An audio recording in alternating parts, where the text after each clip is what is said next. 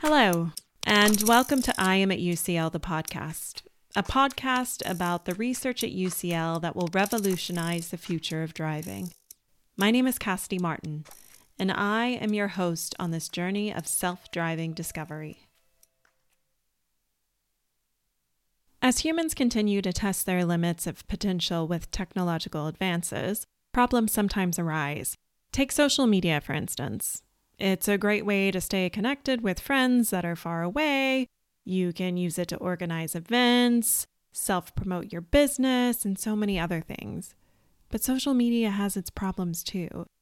Users' accounts get hacked all the time. Sometimes scams are pulled off with fake accounts. Cyberbullying is a huge issue for younger users, and users' data is collected and sold off to companies. This is why IM at UCL is approaching advances in self driving capabilities with extreme caution, taking every opportunity they can to safeguard against potential issues. For this month's episode, I spoke with two researchers who will be contributing to IM at UCL's product design safety.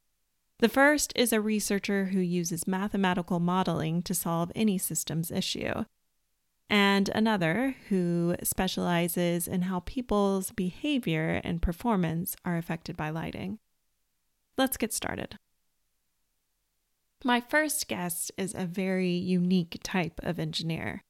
I'm Francesca Boem. I'm a lecturer in control systems in the electrical and electronic engineering department at UCL and my research activities are in the area of control engineering and more specifically i develop methods to detect anomalies and faults.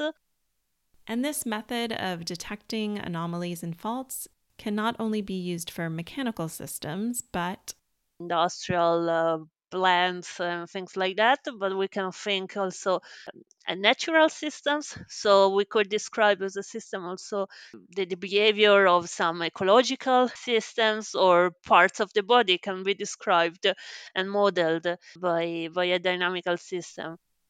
The steps taken for this method, regardless of the system, are as follows. When there is a new problem, so a new application, what I need to do is to, first of all, to understand the problem. And there, you don't need uh, technical let's say skills or not uh, the engineering skills you really need to try and understand in detail or in depth wh- where the problems are what are the main elements and then i need to uh, to build a model so a mathematical model that can describe uh, the reality of the physical problem or to translate things from one language to another and when I find the mathematical model that, that is well suited to explain what the problem is, then I work on the mathematical model to find solutions. When it comes to IM at UCL's self driving vehicle designs, finding potential faults and anomalies and solutions for them is essential for ensuring designs are safe for use. And this is exactly how Francesca intends to contribute to the facility.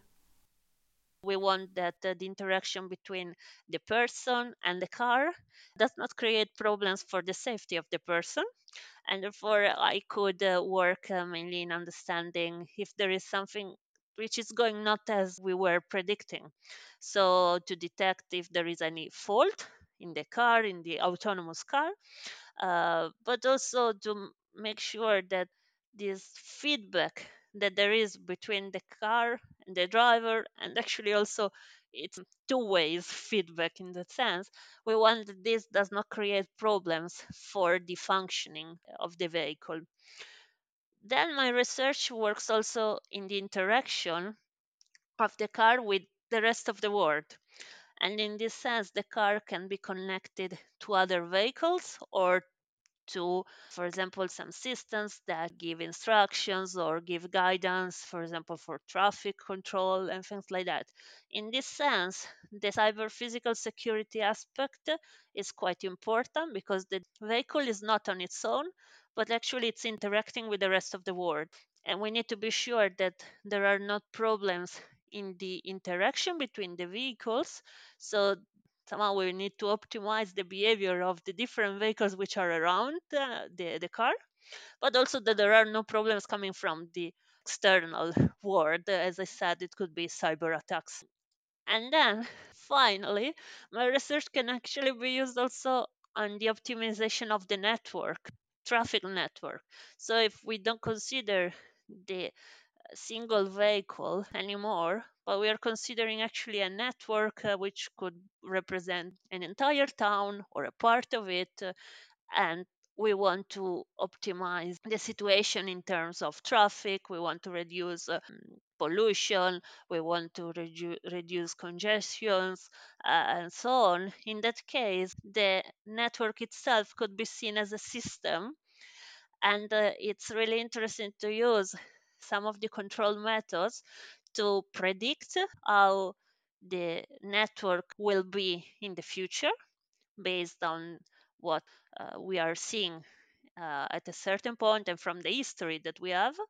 But of course any also any advice that we can give uh, for example we could say we could advise the, the cars to follow certain paths.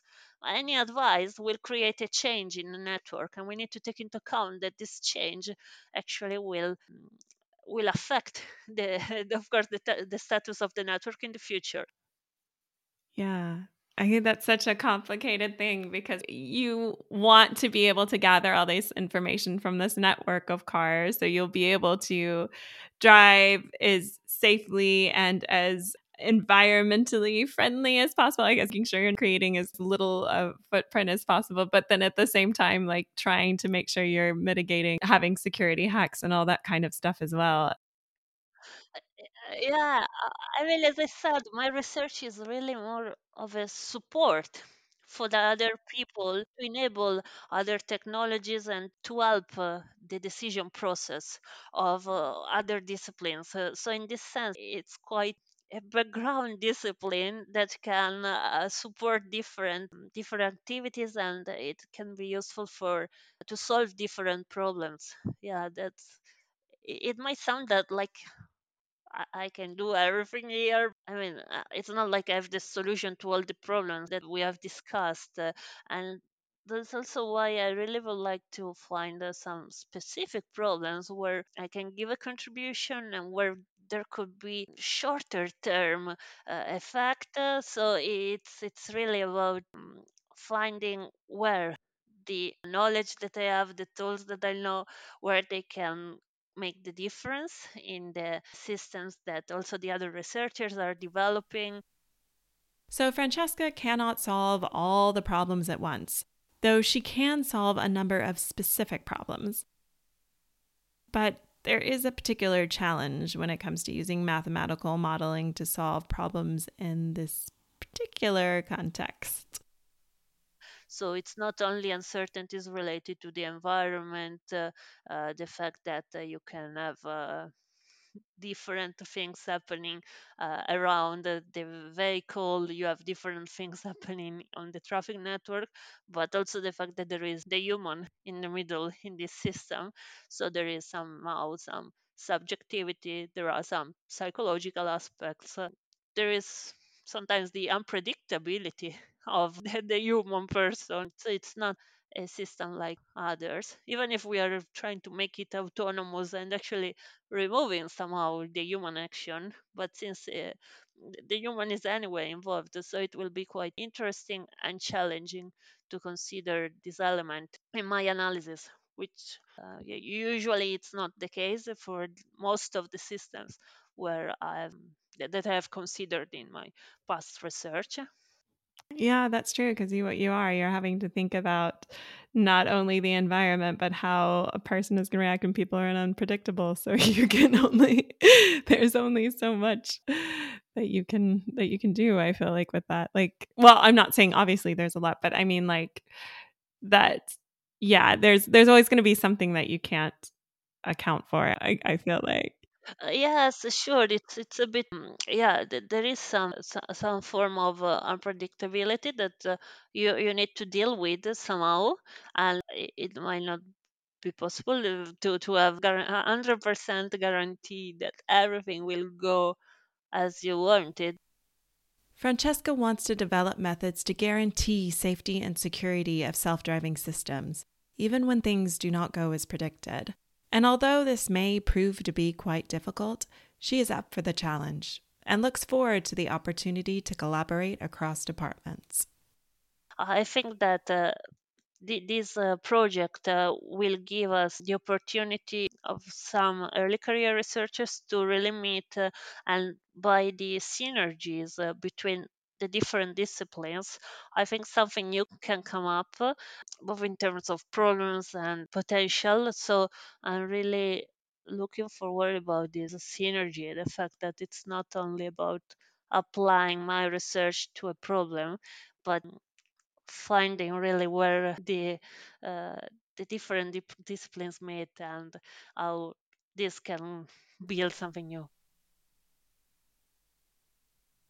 Francesca's research may be more of a background discipline, but its impact on the self driving field and I am at UCL in particular will be huge.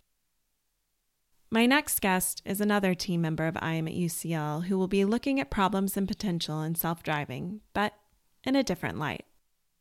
My name is Jemima Unwin Teji. I am a lecturer and program leader on the MSc Light and Lighting at UCL. Jemima's research includes a number of strands. For example, how we judge a scene is affected by sound. So we might think, okay, in this cafe, we're happy to have it a bit darker and we have a certain type of auditory input, whereas we want it brighter if it has another type of sound.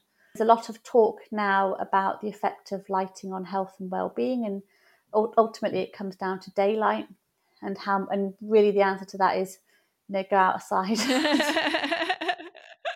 you know, you, you know, you're never really going to get light inside that'll be anywhere near what it is out. So you get outside in the morning, you help and train your circadian clock. So that just means we have this natural biorhythm uh, well, lots of biorhythms actually, and one of them is the sleep wake cycle.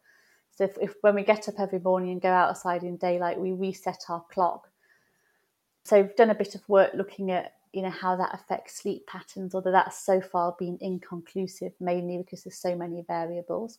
And then I've also done some research on pedestrian reassurance, so perceived safety after dark. So that involved looking at light patterns on streets and generally people didn't like dark patches. So looking at you know how dark you could get and how long those dark patches could get before people got really worried.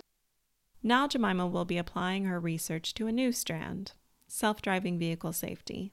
And she has a particular interest in looking at manual and self-driving in the dark.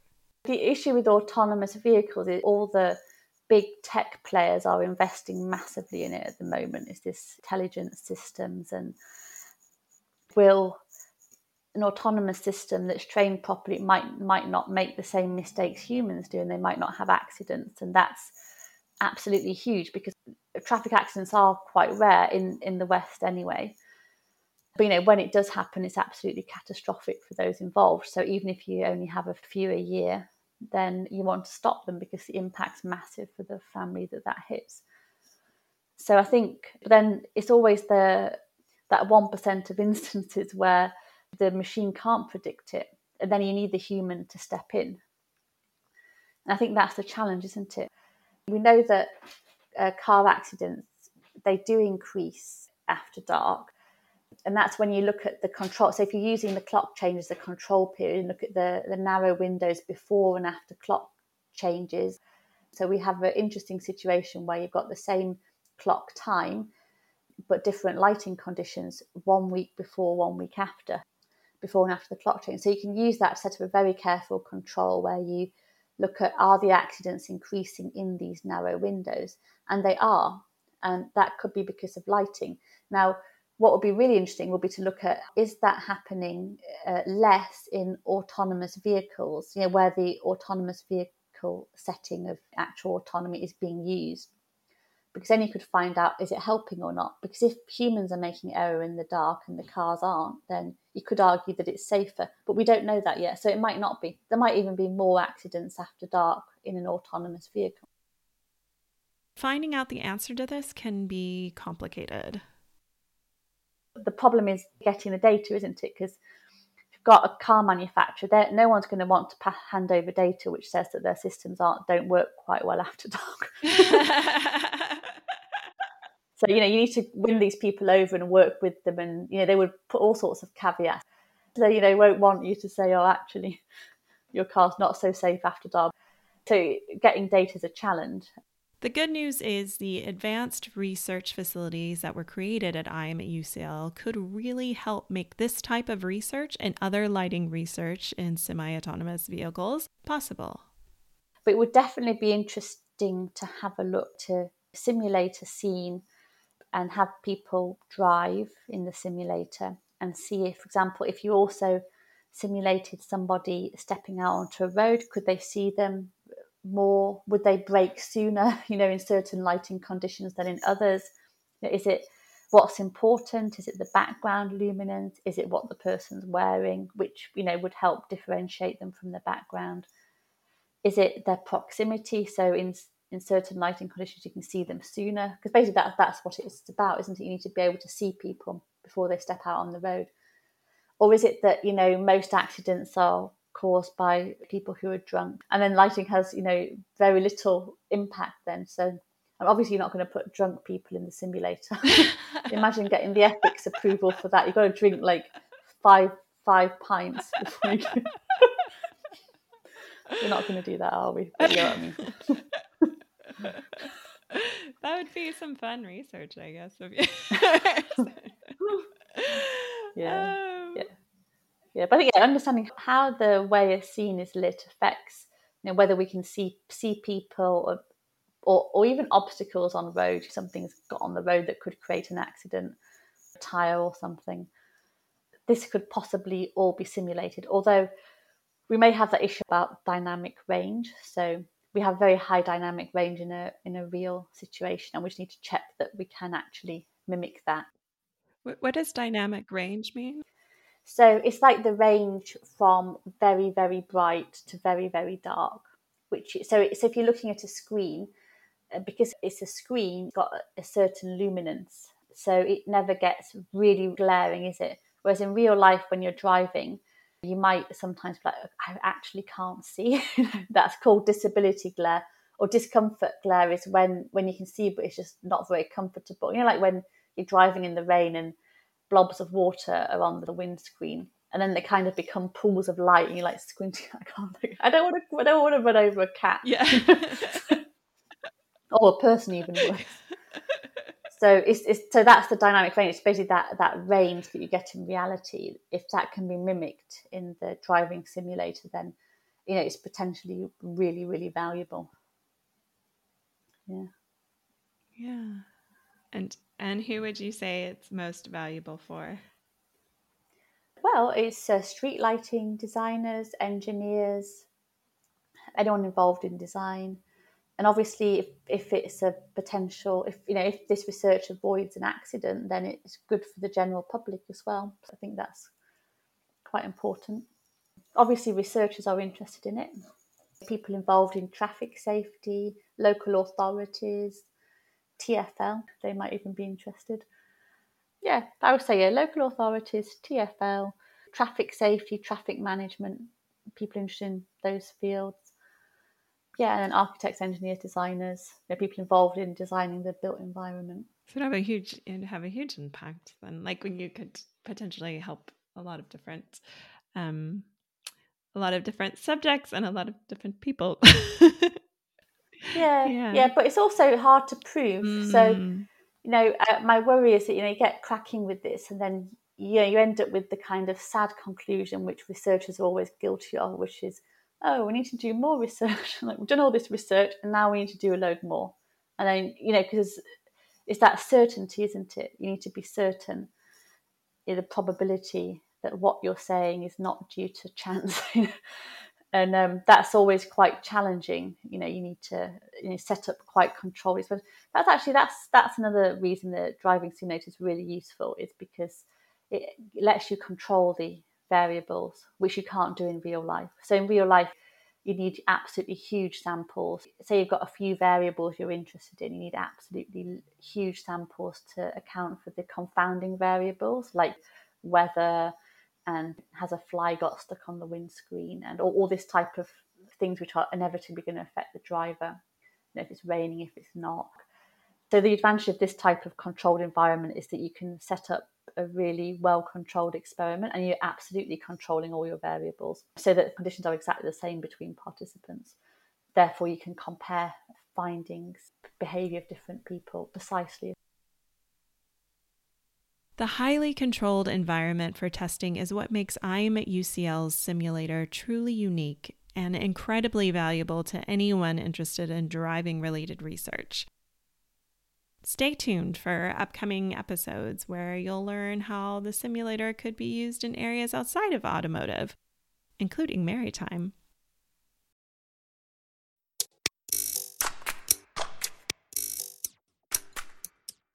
Thank you for listening to I Am at UCL, the podcast. If you would like to learn more about the research at I Am at UCL, you can check out their website at www.ucl intelligent mobility.com and or subscribe wherever you are listening to this podcast so you can be notified when new episodes come out. This episode was produced and hosted by myself, Cassidy Martin, with music from Blue Dot Sessions. It was brought to you by I Am at UCL, which is part of UCL Pearl in Dagenham, and supported by UCL Minds, bringing together UCL knowledge, insights, and expertise through events, digital content, and activities that are open to everyone. A special thank you to Francesca and Jemima this month for sharing their time, knowledge, and insight. I hope you enjoyed listening to this podcast and feel like you learned something new, like I have with everyone I've interviewed in this series. Take care, and I'll see you again next month. Same time, same place. Cheers.